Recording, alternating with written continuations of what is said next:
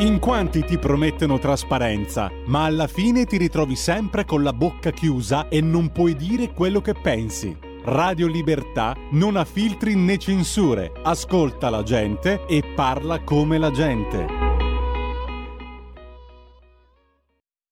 Va ora in onda Alto Mare. Radio Libertà, diamo subito la linea a Sara Garino e ai suoi ospiti per intervenire 02 66 20 35 29 oppure via WhatsApp al 346 642 7756. Bentrovata Sara. Grazie, grazie al nostro Giulio Cesare Carnelli, al timone della regia, ben trovati per una nuova puntata di Alto Mare su Radio Libertà. Giulio, ricordiamo anche come può seguirci il nostro pubblico. Fallo tu. Sono veramente numerosi i modi eh, con cui ascoltarci e anche vederci, perché sul canale del digitale terrestre sul 252 è possibile anche vedere per chi è dotato di una smart TV le trasmissioni in onda, quindi associare alla voce anche un volto. E poi ovviamente dal nostro sito internet Radio Libertà su canali YouTube, canali Facebook e anche Twitch. Il, sito è www.radioliberta.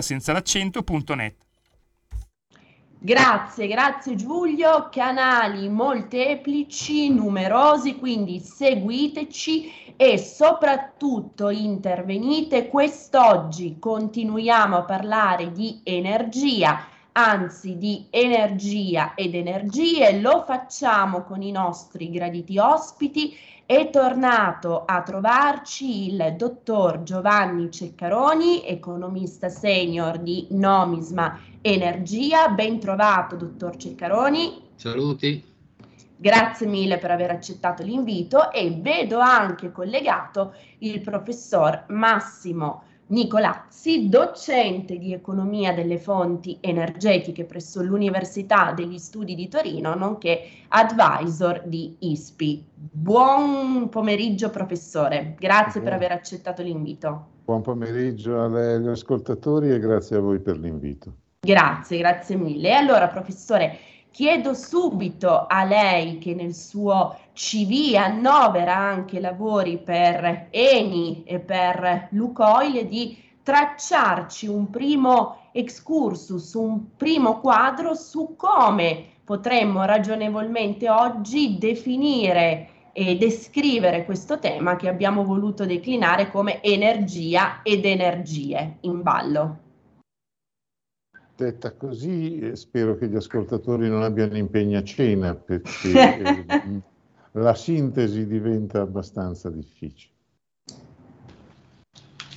Parliamo di domani invece di parlare di ieri, così mm. eh, e poi magari di ieri parliamo dopo se, se, se vi interessa. Assolutamente.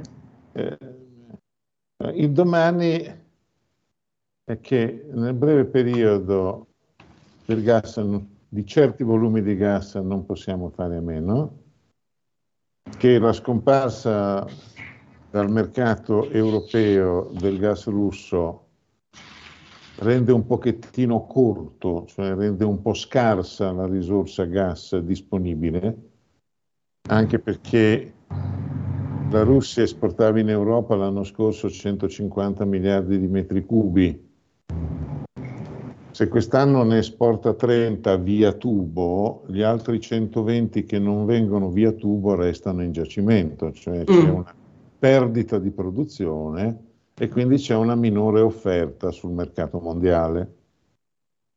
E il gas finisce da chi lo paga di più in una condizione di questo genere, perché il gas sostitutivo e il gas aggiuntivo è essenzialmente gas naturale liquefatto, che viaggia per nave e non per tubo. Se il gas viaggia per tubo va dove lo porta il tubo, mm. se viaggia per nave va dove lo porta il prezzo, nel senso che ci sono gasiere che cambiano destinazione a metà dell'oceano perché nell'altro continente i prezzi sono saliti di più che non in quello di destinazione naturale.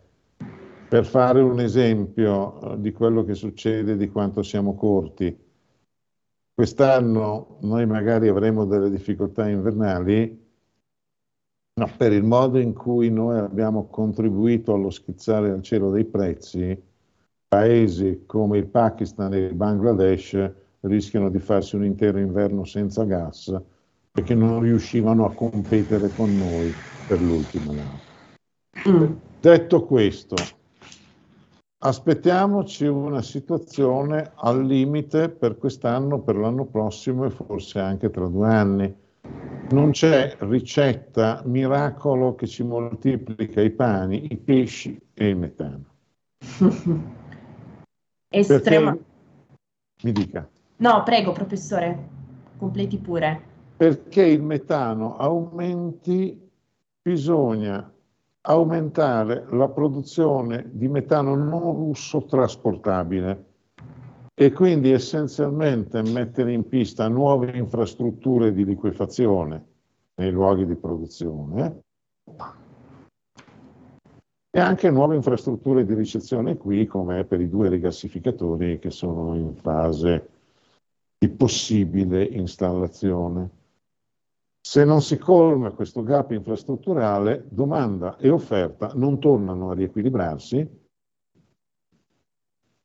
il prezzo continua a rimanere alto, si continua a stare meglio qui che in Bangladesh, ma mm. con una serie di problemi appunto causati dal prezzo e dalla tensione sul mercato. Dato che ci vuole nuova struttura, ci vorranno almeno due o tre anni, ripeto, perché noi si sia in grado di sopperire con nuova produzione di gas al gas rimasto nel giacimento in Russia. Uh-huh. Poi è ovvio, lei parlava di energie, è ovvio che abbiamo intrapreso, più che dobbiamo intraprendere, eh, un percorso che ci consenta un progressivo distacco dai fossili. Però non è per domani mattina. È esatto. gravissimo che il processo non si avvii, per fortuna è avviato, deve accelerare ulteriormente, ma neanche Sandraghi avrebbe potuto in qualche modo esimerci da almeno un paio di inverni irrimediabilmente potenzialmente stretti come gas disponibile e con gas disponibile a prezzi che sono un multiplo di quelli che erano un anno e mezzo fa. Mm-hmm. Chiarissimo, professore, grazie per questa sua introduzione. Non è per domani mattina, il fattore tempo è fondamentale e di rimente, parto da qui e passo al dottor Ceccaroni ricollegandoci un pochettino anche a quella che era stata la chiusura del suo precedente intervento ad alto mare. Fattore tempo, abbiamo detto fattore centrale, non è che domanda pleonastica, se vogliamo, dal punto di vista delle ricadute, degli impatti economici che ci sono stati e che ci sono sulle, sulle economie europee in particolare, su, sull'economia, sulle economie sì, europee in particolare, su quella italiana, non è che ci siamo ritrovati a distanza di, di un non nulla, di un paio d'anni, di nuovo nelle medesime condizioni che c'erano state prospettate dal Covid, quindi una situazione che si poteva prevedere, che si doveva prevedere, non curata, non approcciata, non prevenuta nei termini in cui invece si doveva agire e che eh, sta facendo e comportando quello che inevitabilmente doveva comportare, quindi difficoltà, problematiche, crisi e sofferenza per cittadini e imprese. Ma sì, adesso mi ricollego con quello che abbiamo chiuso e, quando, eh, quello che ha detto il professor Nicolazzi e, quello che ha detto lei che è il fattore tempo. Mm, qui bisognerebbe secondo me avere un po' mm, diciamo di modestia e fare un bel bagno di realismo, perché altrimenti con le fiabe io credo non si vada proprio da nessuna parte. Un, una piccola, una piccola, un piccolo riferimento storico, eh, eh, ma, ma, veloce, eh, diciamo, eh, calcoliamo che il carbone, prima di, eh, diciamo, con la rivoluzione industriale, prima di sovrastare la legna da ardere, ci ha messo eh, più di un secolo, diciamo, si è affiancato, poi l'ha aumentata e via discorrendo. La stessa cosa è stato il petrolio, ripeto, si è affiancato, non è sostituito, cioè il petrolio non ha sostituito il carbone, lo ha, lo ha semplicemente affiancato in altri, in altri, soprattutto in altri settori, soprattutto nei trasporti, perché il carbone ha continuato a fare calore, ha incominciato a fare elettricità, ma per i trasporti non, va, non andava bene il carbone, ci volevano, ci volevano, i prodotti petroliferi e anche lì eh, ci, ci, ha messo, diciamo così, un 50-100 anni. Poi dopo, prima che il gas diventasse qualcosa di veramente molto molto concreto in termini quantitativi, ci è voluto un altro mezzo secolo e, e, poi, e, poi e, e, via andare. Quindi diciamo i, i tempi che, che, dicono ma se non ci mettiamo tre anni ce ne metteremo dieci, no, nell'energia si parla di decenni e, e, e molto spesso si, si, parla di secoli. Faccio un esempio molto, molto concreto perché adesso siamo, diciamo così, siamo, siamo arrivati al gas, eh, vedere quanto ci abbiamo messo e comunque il carbone rimane ancora dalla, dalla rivoluzione industriale il primo produttore di elettricità del mondo. Ecco, uh-huh. Dove sono l'eolico e il solare a livello mondiale dopo 30 anni di incentivi militanti e combattenti? Allora, eh, i dati BP eh, parlano abbastanza chiaro, eolico più solare sul totale di energia prodotta al mondo siamo all'1,7%. 1,7% di energia primaria prodotta da eolico e solare, quindi eliminiamo ovviamente le altre rinnovabili, eliminiamo eh, il, il, il, l'idroelettrico, che è comunque tradizionale. Ricordo che noi abbiamo fatto una rivoluzione industriale non sul carbone ma sull'idroelettrico, tant'è che le prime industrie e, e anche le ultime probabilmente siamo tutte al nord. Ecco, perché c'è l'idroelettrico? Dopo eliminiamo anche eh, diciamo il geotermico, se lasciamo soltanto le, le rinnovabili, diciamo così, nuovo, siamo l'1,7% dopo 30 anni, 30 anni di incentivi, che se glieli togli eh, ancora non stanno in piedi un quarto d'ora, almeno la stragrande maggioranza. Quindi è vero che dobbiamo intraprendere il cammino, tutto quello che si vuole, ma se spegniamo i fossili adesso, da domani eh, gran parte della popolazione mondiale muore di fame e di freddo. C'è poco da fare. Quindi se vogliamo arrivare alle emissioni zero, non so se fisicamente è possibile, qui forse l'esperta è più lei di noi, se vogliamo arrivare a, a, a tutta una serie di, di, di, di, ma tenendo conto del tempo, perché qui si parla non di lungo periodo, perché si parla di decenni e di secoli, non di lungo periodo, ma di lunghissimo periodo, come insegna Keynes, nel lungo periodo siamo già tutti morti. Quindi bisogna sì eh, continuare, diciamo, mm, qualsiasi cosa possa far diminuire l'inquinamento, la CO2 e quant'altro, però attenzione che dobbiamo vivere e mangiare tutti i giorni. Quindi Prima di tutto non si doveva, secondo me, cosa, mi ha chiesto cosa si poteva fare. Beh, prima di tutto bisognava vedere, diciamo, di vedere i fossili non come qualche cosa da, da abbattere ad, e comunque da azzerare a tutti i costi, a fargli del, anche del, del, uh, dell'ostruzionismo di tipo finanziario. Ci sono stati diciamo, parecchi, parecchi, fondi comuni che sono andati a dire in giro, quando invece anche Musk dice guardate che è Elon Musk, non, non, non la fondazione Reagan, ti dice guardate che ancora non possiamo fare a meno dei fossili, come ha detto prima, ha detto prima il professore, eh, se non facciamo eh, esplorazione e produzione, eh, se non investiamo in, produ- in, esplorazione e produzione, il gas non possiamo mica tirare giù da internet. Quindi voglio dire, cerchiamo di arrivare alla, alla, alla, alle emissioni zero, le emissioni quasi zero, però cerchiamo di, di arrivarci vivi, ecco. sarebbe, sarebbe una, un'idea carina secondo me, ecco. quindi evitiamo, eh, diciamo, l- l- la cosa principale, la raccomandazione principale per quanto mi riguarda è evitare gli approcci ideologici, demagogici, eh, eh perché altrimenti eh, poi dopo succede che all'ambiente, quando la gente comincia a star male, comincia a stare al freddo, comincia ad andare a piedi, dopo non ne può più, ha una, ha una crisi, ha addirittura un, un, dire, una reazione contraria. contraria. E dopo non ne, non ne, vuole più sapere, perché la, la, gente, almeno nei paesi liberi, ma anche quelli non liberi, quando vede che c'è qualche cosa che è troppo pesante da sostenere, non la sostiene, si ribella, ma, ma è naturale, nella natura umana. Ecco.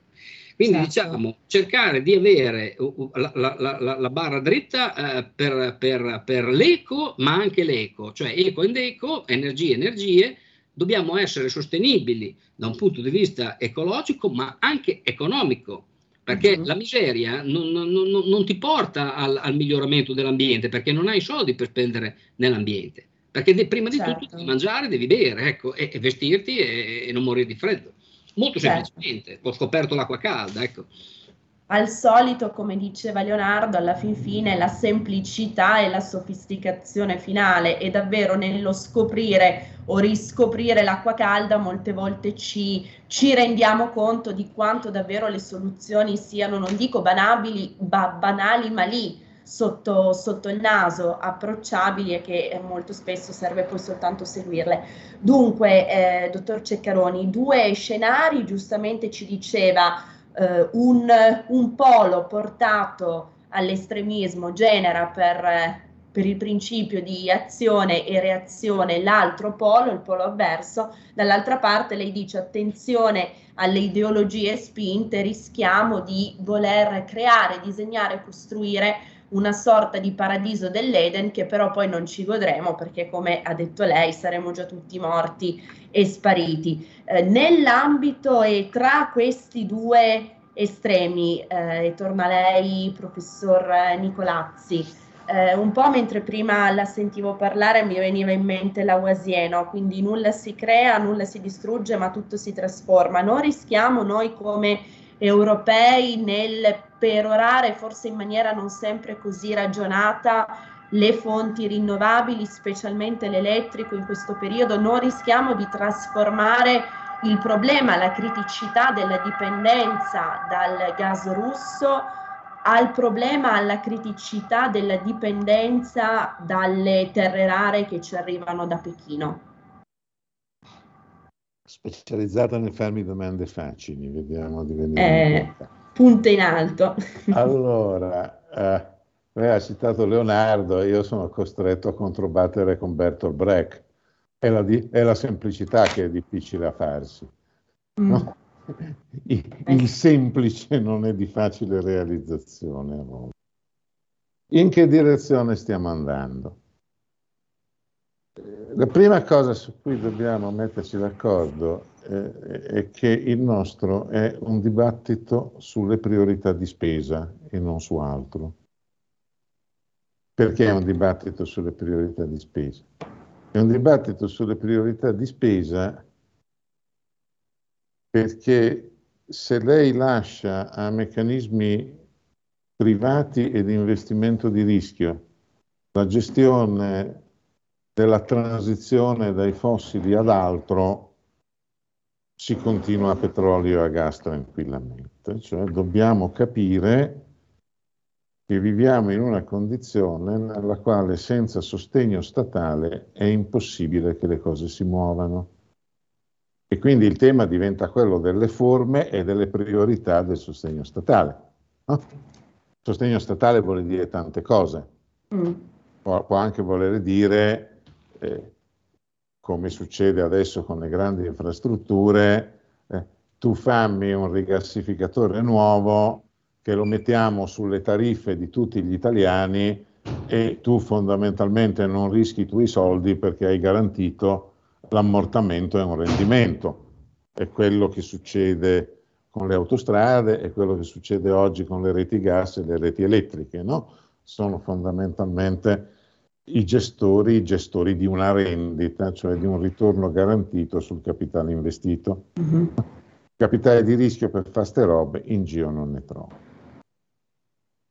Su che cosa spendiamo per primi ed in che modo? Ecco, a me sembra che ehm, a Bruxelles troppo spesso prendano ad esempio le brioche di Maria Antonietta come modo di governare e rapportarsi al modo di vita dei sudditi. Le faccio un esempio per spiegarmi meglio. Eh, incentiviamo l'auto elettrica che costa molto più comunque ancora oggi di un'automobile normale, mm-hmm. oppure ci inventiamo per rendere più competitive le rinnovabili degli strumenti di continua ipertassazione dei fossili. Dice più faccio costare i fossili e meno la signora Gina ne usa. Il problema è che non usa più, oltre un certo limite, niente neanche al posto dei fossili. Cioè, non è che si compra la cucina a induzione perché eh, a Bruxelles hanno deciso di tassarle il gas. Ha bisogno di soldi per cambiare la cucina e farsela a induzione, eccetera, eccetera, eccetera. Cioè, stiamo mettendo in moto dei meccanismi verso la transizione, della quale, tanto per, eh, per, non avere dubbi della necessità della quale a, e della priorità del cambiamento climatico, io personalmente sono convinto, ma sono anche convinto che senza consenso non si va da nessuna parte e che una gestione come quella attuale europea dei temi energia rischi di aumentare le disuguaglianze sociali, rischi di alimentare fenomeni di protesta forte, anche anti-europea. Io non posso dimenticarmi che i gilet gialli formalmente sono nate da un aumento delle imposte sulla benzina giustificata come carbon tax in funzione vera. Ecco, dobbiamo laicamente capire che cosa ci possiamo permettere in termini di progressiva sostituzione del fossile con altro e dobbiamo anche sapere che quella della transizione è una specie di treno che idealmente ogni anno si ferma a una stazione, a quella stazione da programma dovrebbe scaricare un po' di zozzeria fossile e caricare un po' di rinnovabile. Ma se arriva in stazione e non ci sono rinnovabili in magazzino da caricare, che cosa mm. fa? Ferma il treno e quindi anche l'economia e quant'altro, o si crea invece una piccola riserva fossile, magari di gas che puzza meno del carbone, per riuscire ad arrivare alla stazione successiva senza star fermo qui ad aspettare rifornimenti. Io credo che questo dovrebbe essere il perimetro di un dibattito politico serio su che cosa facciamo domani mattina, senza ideologie certo. e molto concretamente. Assolutamente. Eh, dottor Ceccaroni, eh, partiamo da qui, partiamo dalla coda della, della, riflessione del professor Nicolazzi. Che cosa ci possiamo permettere in termini realistici? Allora, in termini realistici parto da, dalla frase di un personaggio che io francamente non ho mai amato, secondo me non hanno amato, eh, hanno amato veramente in pochi, ma ehm, io non, non, ho alcuna difficoltà a dar ragione quando qualcuno ce l'ha o comunque quando le frasi, anche se è aggressiva e esagerata, contiene un, una, una, una, fonte di solida verità. Adesso lei forse non si ricorda perché mh, il personaggio, perché lei è molto giovane, ma uh, il professore sicuramente si, si ricorderà di, di, Leonid, di Leonid Brezhnev era l'ex capo del, dell'Unione Sovietica per tanto tempo, è quello che diciamo così aveva portato il socialismo al suo stadio, stadio maturo, aveva, aveva, fatto quello che abbiamo conosciuto, diciamo, l'Unione Sovietica fino alla fine, quando, fatto, quando, fatto la, la, la, quando diciamo così è finita con Gorbaciov, eccetera, e lui una volta disse una frase, diciamo, un po' terra terra, un po' forse adatta al suo mondo, ma disse l'ecologia è una mania dei ricchi.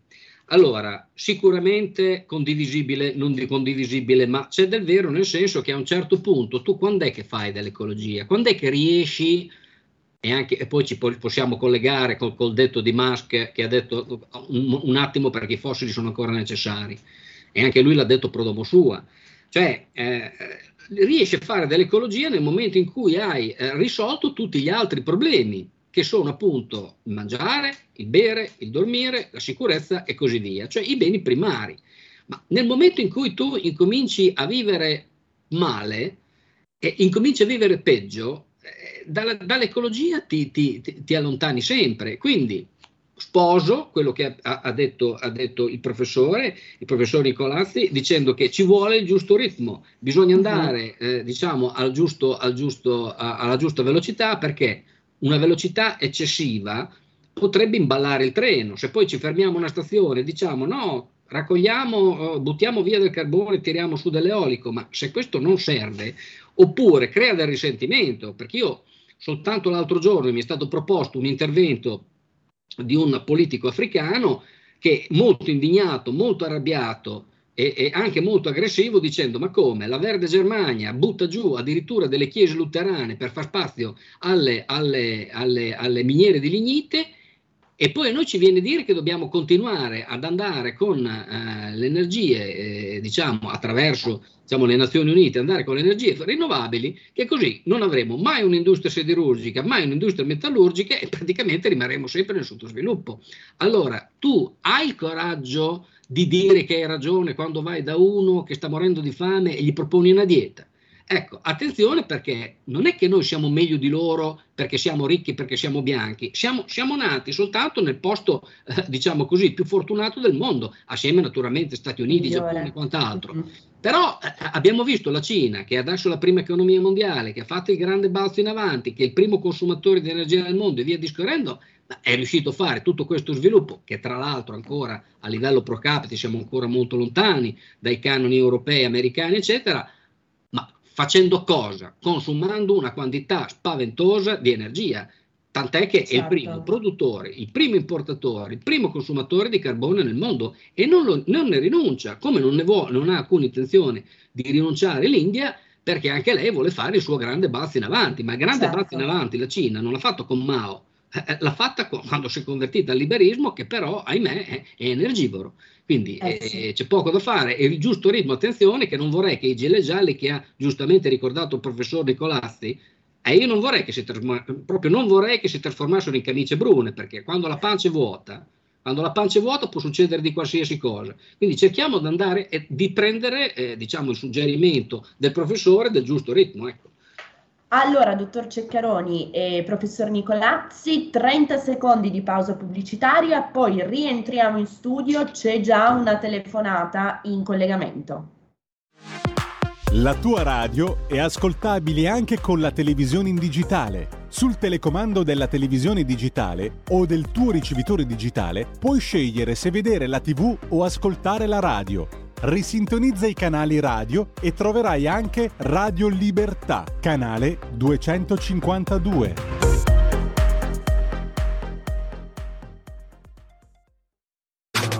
Stai ascoltando Radio Libertà. La tua voce libera, senza filtri né censura. La tua radio.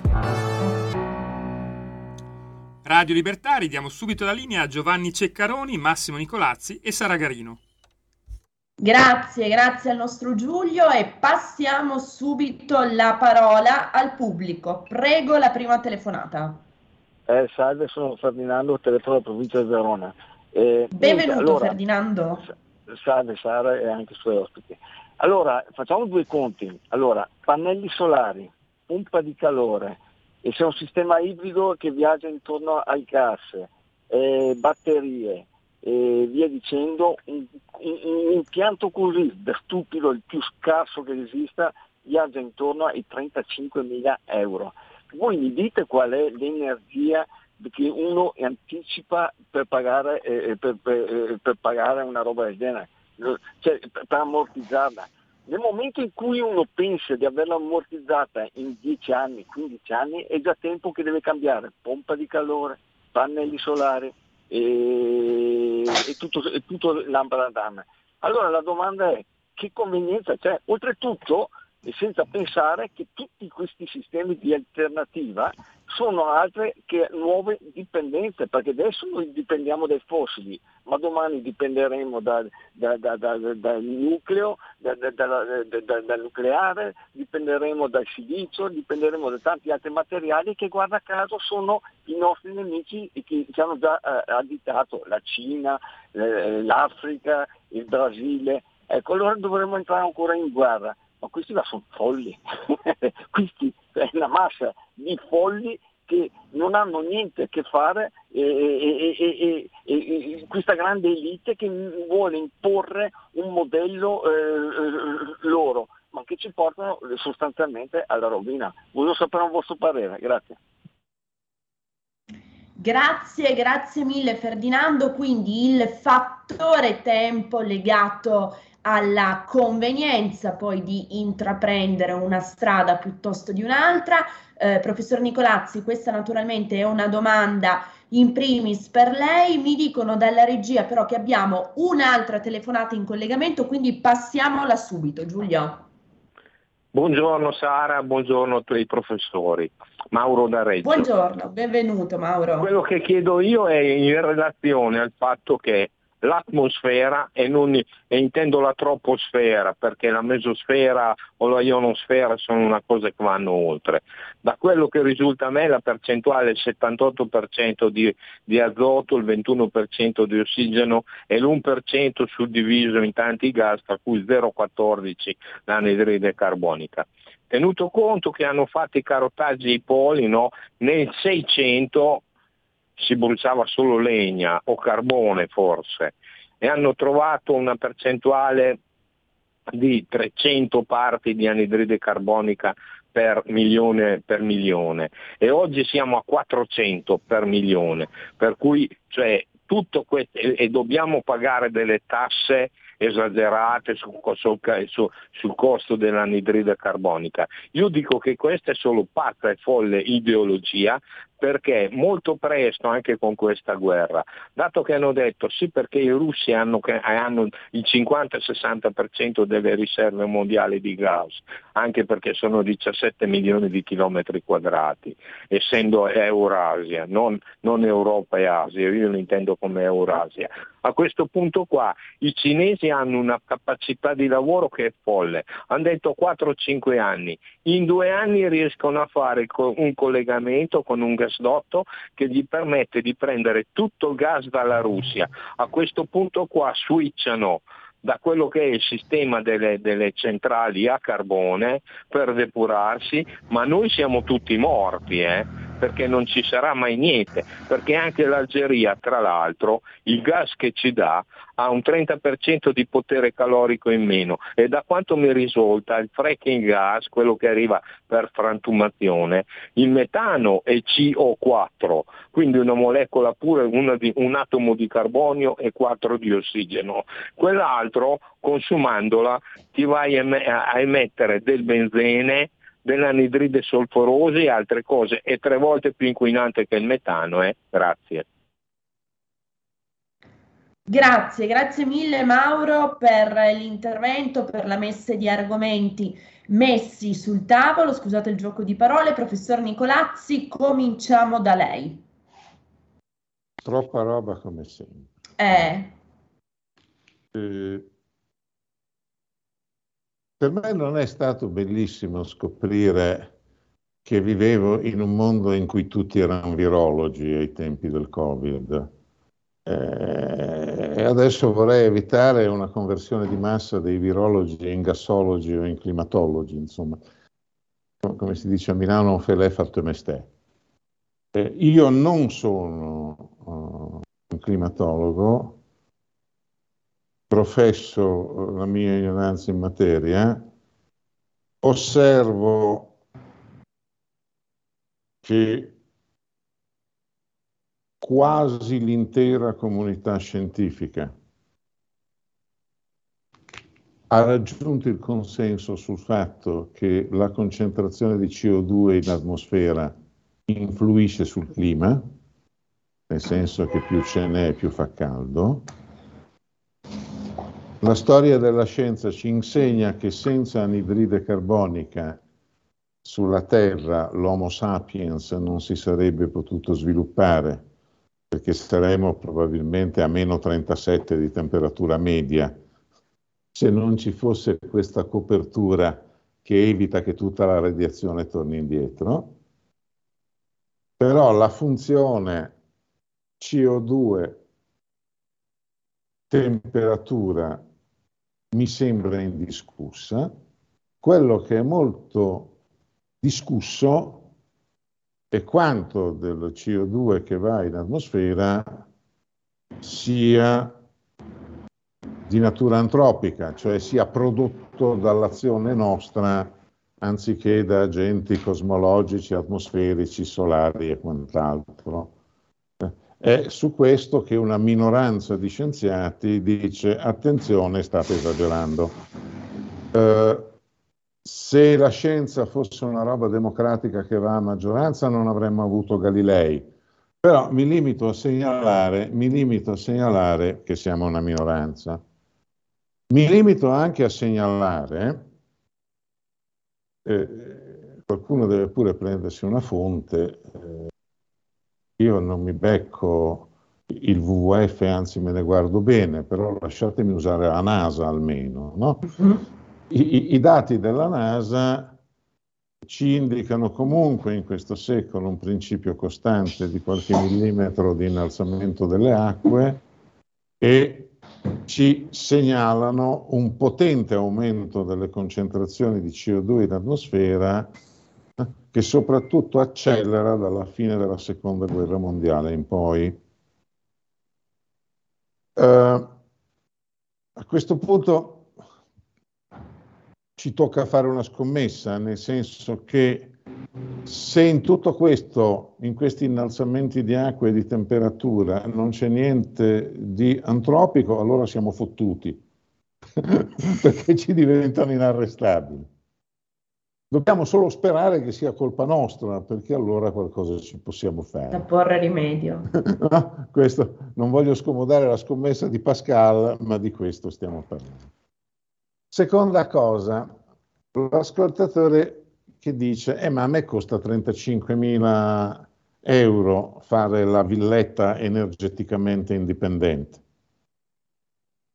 Allora, quello della transizione è un tema, è un problema che possiamo ribaltare sulla pompa di calore, sull'auto elettrica, su tutto quello che volete.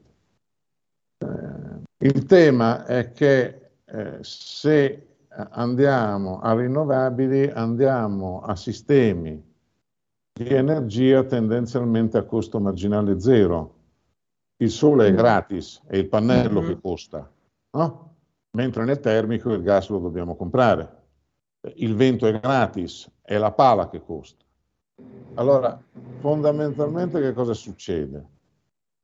Succede che stiamo parlando di tutta una serie di giocattoli che hanno costi di ingresso proibitivi, pensi alla cucina a induzione, no? poi dopo alcuni anni uno si accorge che sta risparmiando. Se fa un'auto elettrica, un'auto motore a scoppio, eh, se le tira oltre i 100.000 km e se le tira oltre i 5-6 anni, l'auto elettrica comincia a convenirle a mhm. costo mm-hmm. intero e a vita intera. Allora, il, il tema è che una politica di sostegno statale dovrebbe essere una politica che aiuti le famiglie e le imprese a superare la barriera d'ingresso. Cara signora Gina, ti do i soldi per comprarti la cucina a induzione eh? e tu me li restituisci in funzione dei risparmio di energia e quindi di bolletta di che, vieni, che, che, che ti matura progressivamente. Se riuscissimo ad adottare degli schemi di questo genere, butteremmo giù la barriera d'ingresso, renderemmo socialmente accessibile la transizione. Mm-hmm. Se invece noi ci mettiamo a moltiplicare la tassazione dei fossili, eh, otteniamo solo che la signora Gina smette del tutto di cucinare. Eh sì. Alziamo il prezzo perché così si compra la pompa di calore e rischia di morire assiderata prima di potersela permettere. No? Quindi da questo punto di vista, quando noi parliamo di costi del cambiamento, parliamo essenzialmente di barriere d'ingresso a fronte delle quali ci può essere un risparmio futuro, ma bisogna riuscire a entrare e se non facciamo qualcosa, entrare resta un gioco per ricchi. Terza cosa, la dipendenza futura. Dice, una volta dipendevamo dal petrolio, domani dipendiamo dalle terre rare e i cinesi, perdonate il francesismo, ci fanno un mazzo tanto. Questa è più o meno la vulgata corrente, alla quale osservo due cose. Volevo rassicurare eh, l'ascoltatore che ha parlato del gas cinese che va in Russia. Eh, col programma più accelerato di sviluppo attualmente previsto per i pipeline di collegamento Cina-Russia, riescono a portare di là 35-50 miliardi a metà del decennio prossimo, qui ne portavano 150 l'anno scorso. Mm. Quindi non è precisamente per domani mattina. Ma detto questo, eh, vi faccio una domanda. Eh, si chiamano terre rare perché sono rare? E lì c'è un piccolo problema di traduzione, perché le rare earths sono quei minerali a bassa concentrazione dentro la roccia. Cioè lei deve sezionare, grattare, grattugiare una montagna per farsene duetti. No? Questo significa scarsità di concentrazione. Se guarda eh, le statistiche e, e, i numeri dell'Istituto Geologico americano, non cinese, eh, di risorse in giro ce n'è un'infinità. Allora forse il problema è che i cinesi ci hanno investito per tempo e noi no. Mm. Mm? Il, il, problema è che dobbiamo andarci a fare. Pensi che negli Stati Uniti, dopo anni che l'avevano chiusa, hanno riaperto in perdita uh, una miniera, si sono rimessi a produrre, c'era un piccolo problema devono mandarlo a raffinare in Cina perché non hanno fatto investimenti in impianti di raffinazione ancora negli Stati Uniti. Allora, prima di farcene un'ossessione, vediamo come possiamo investirci dentro per crearci delle nostre linee di approvvigionamento. Non è vero che la Cina ci esclude l'accesso perché ha già occupato tutto. È vero che dato che sono sempre i più poveri a smenarci, buona parte di questa è una partita che si giocherà in Africa, ma sa perché? Semplicemente perché l'Africa è l'ultimo continente dove lei può continuare a scavare miniere a cielo aperto senza che le impediscano di chiuderlo. Se anche la Valpadana fosse ricca di cobalto, stia tranquilla che non riusciremo ad estrarlo. No, questo è un altro dei temi eh, che, metto sì. un, che, metto, che, metto un, po' a lato di questa cosa. Eh, tutto questo per portarci dove eh, in conclusione? Beh, per portarci al fatto, ripeto, che su terre rare, litio e cobalto c'è una riflessione seria su come mettere in pista investimenti a catene d'approvvigionamento, perché oggi la Cina sicuramente ci strangolerebbe, ma c'è molto che possiamo ancora fare. Eh, seconda cosa, eh, non so col resto dell'uso di metalli e terre rare, ma eh, oggi noi abbiamo delle tecnologie che ci consentono da una batteria esausta di recuperare in riciclo il 95% dei metalli impiegati naturalmente, il che fondamentalmente significa che il ciclo delle batterie avrà dei problemi e subirà ricatti e contraccolpi cinesi per arrivare a massa critica, cioè per diffondersi. Però significa anche che una volta diffuso diventerà rispetto ai metalli quasi autosufficiente attraverso tecnologie di riciclo. Sono andato un po' lungo, chiedo scusa. No, no, assolutamente, professor Nicolazzi, anzi ci ha fornito una vasta, come dire, concentrazione appunto di, di argomenti su cui riflettere. Eh, dottor Ceccaroni, abbiamo ancora dieci minuti, eh, confermami Giulio, prima del termine della, della puntata. Il eh, ancora sette minuti vedevo... per la precisione. Grazie Giulio per l'appunto. Come si dice in fisica, più o meno sigma, se vogliamo essere, come dire, scientifici. La vedevo prendere appunti, dottor Ceccaroni, che cosa vuole aggiungere a ulteriore integrazione nelle riflessioni chiarissime prospettateci dal professor Nicolazzi? Ma diciamo, io innanzitutto uh, sono fra i pochissimi che diciamo ancora non crede ciecamente, poi dopo a, a, a, al paradigma del riscaldamento globale eh, determinato dall'uomo, sono sicuramente in minoranza, però mh, ragiono a, a modo mio. Ossia, un paradigma scientifico dovrebbe dare più che delle profezie eh, per il futuro, dovrebbe almeno, almeno dare delle, delle, spiegazioni per il passato e molto spesso eh, queste spiegazioni eh, non vengono date, vengono derise, ma sono poi sempre le solite domande, come mai ci sono stati anche dei riscaldamenti anche globali, tipo mi ricordo quello dell'anno 1000, che ha, ha determinato un, un, forte aumento della temperatura, ha determinato un forte aumento della, eh, della produzione agricola e quindi anche della popolazione, al punto di innescare eh, grandi eh, interscambi agricoli fra Cina ed Europa un aumento molto forte del benessere, almeno da un punto di vista elementare, allora si poteva fare solo quello, e che, che si è bloccato soltanto uh, con la peste nera dell'anno 1000, anche quella importata dalla Cina, e, e, da cosa è venuto questo tipo di eh, fortissimo, fortissimo aumento, così come non so, altri, altri, esempi, che ce ne sono almeno una quarantina di esempi dove ci sono stati dei riscaldamenti globali anche abbastanza rapidi e quella volta non eravamo certo in, in, in, in era industriale. Anch'io sono dell'idea che eh, la scienza eh, possa essere o meno democratica.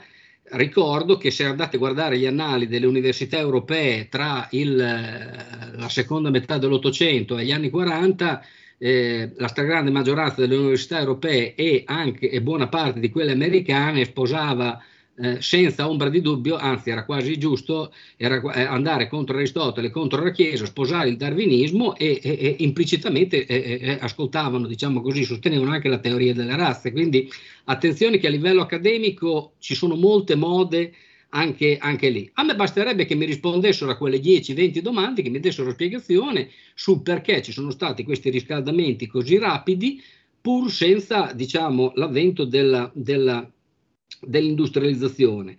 E poi, eh, quindi, dov- dovrebbero almeno dare delle spiegazioni, spiegazioni, sul passato. Sarà che io sono fatto così, come dire, o come Angelo Custode eh, eh San Tommaso e, e, e, come suo assistente il Tenente Colombo, però io mh, sono, sono, sono, sono, domande ai, ai quali eh, quasi nessuno mai mi dà risposte, ma mica soltanto io sono in buona compagnia, perché ad esempio lo stesso Rubbia quando fece davanti alla Commissione Industria con, con, con Casini l'esempio degli elefanti a Roma, disse qualche cosa, non ottenne risposta. Zichichi, altro eh, grande luminare della fisica, anche se non è un premio Nobel, ha gli stessi tipi di, eh, diciamo così, eh, dubbi. Diciamo che siamo in pochi, ma almeno per quanto mi riguarda sono in buona compagnia, loro con me credo che non guadagnino molto, ma insomma io mi avvantaggio, mi avvantaggio eh, del loro splendore.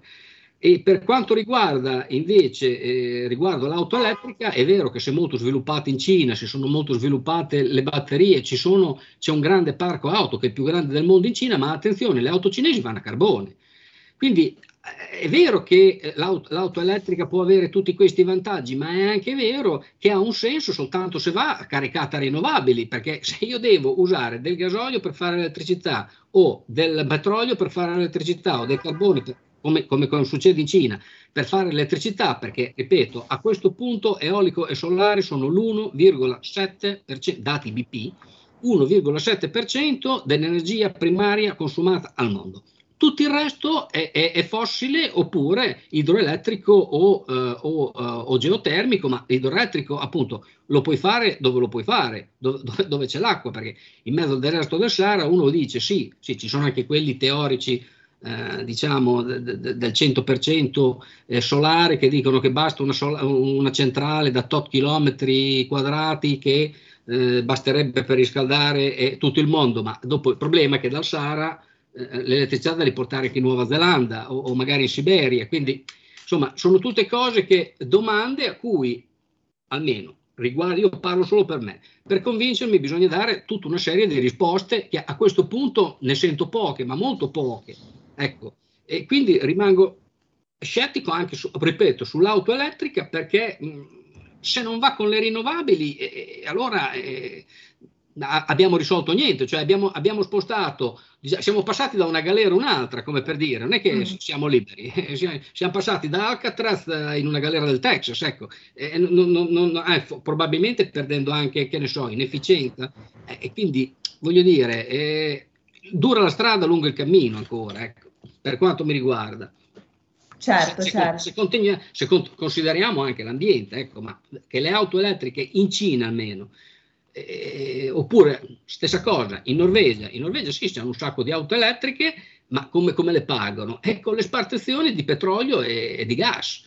E, sia sempre lì, è, è, il fondo sovrano più grande del è, è più grosso il fondo sovrano del, della Norvegia che quello dell'Arabia Saudita però certo. lo, lo fanno vendendo, vendendo petrolio e, e, gas, non lo fanno vendendo idroelettrico. Ecco.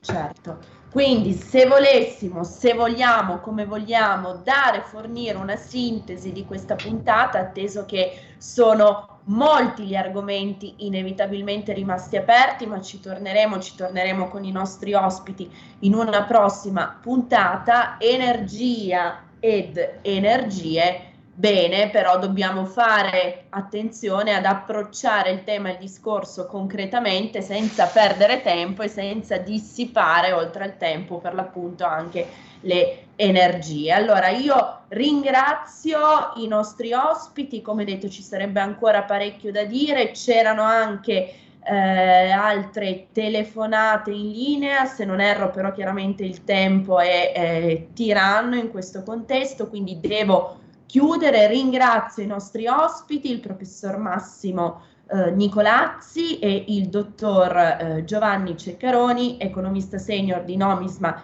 Energia, professor Nicolazzi, ricordiamo l'advisor di ISPI e docente di politica delle fonti energetiche. Grazie per la vostra partecipazione di oggi, ci ritroviamo naturalmente per una prossima puntata, ringrazio il pubblico che ci ha seguito, ringrazio Giulio al timone della regia, mi raccomando non cambiate frequenza anche se siamo in DAB come ben sapete perché i programmi di Radio Libertà continuano. Grazie, alla prossima. Buonasera. Grazie a voi, alla prossima. Avete ascoltato Alto Mare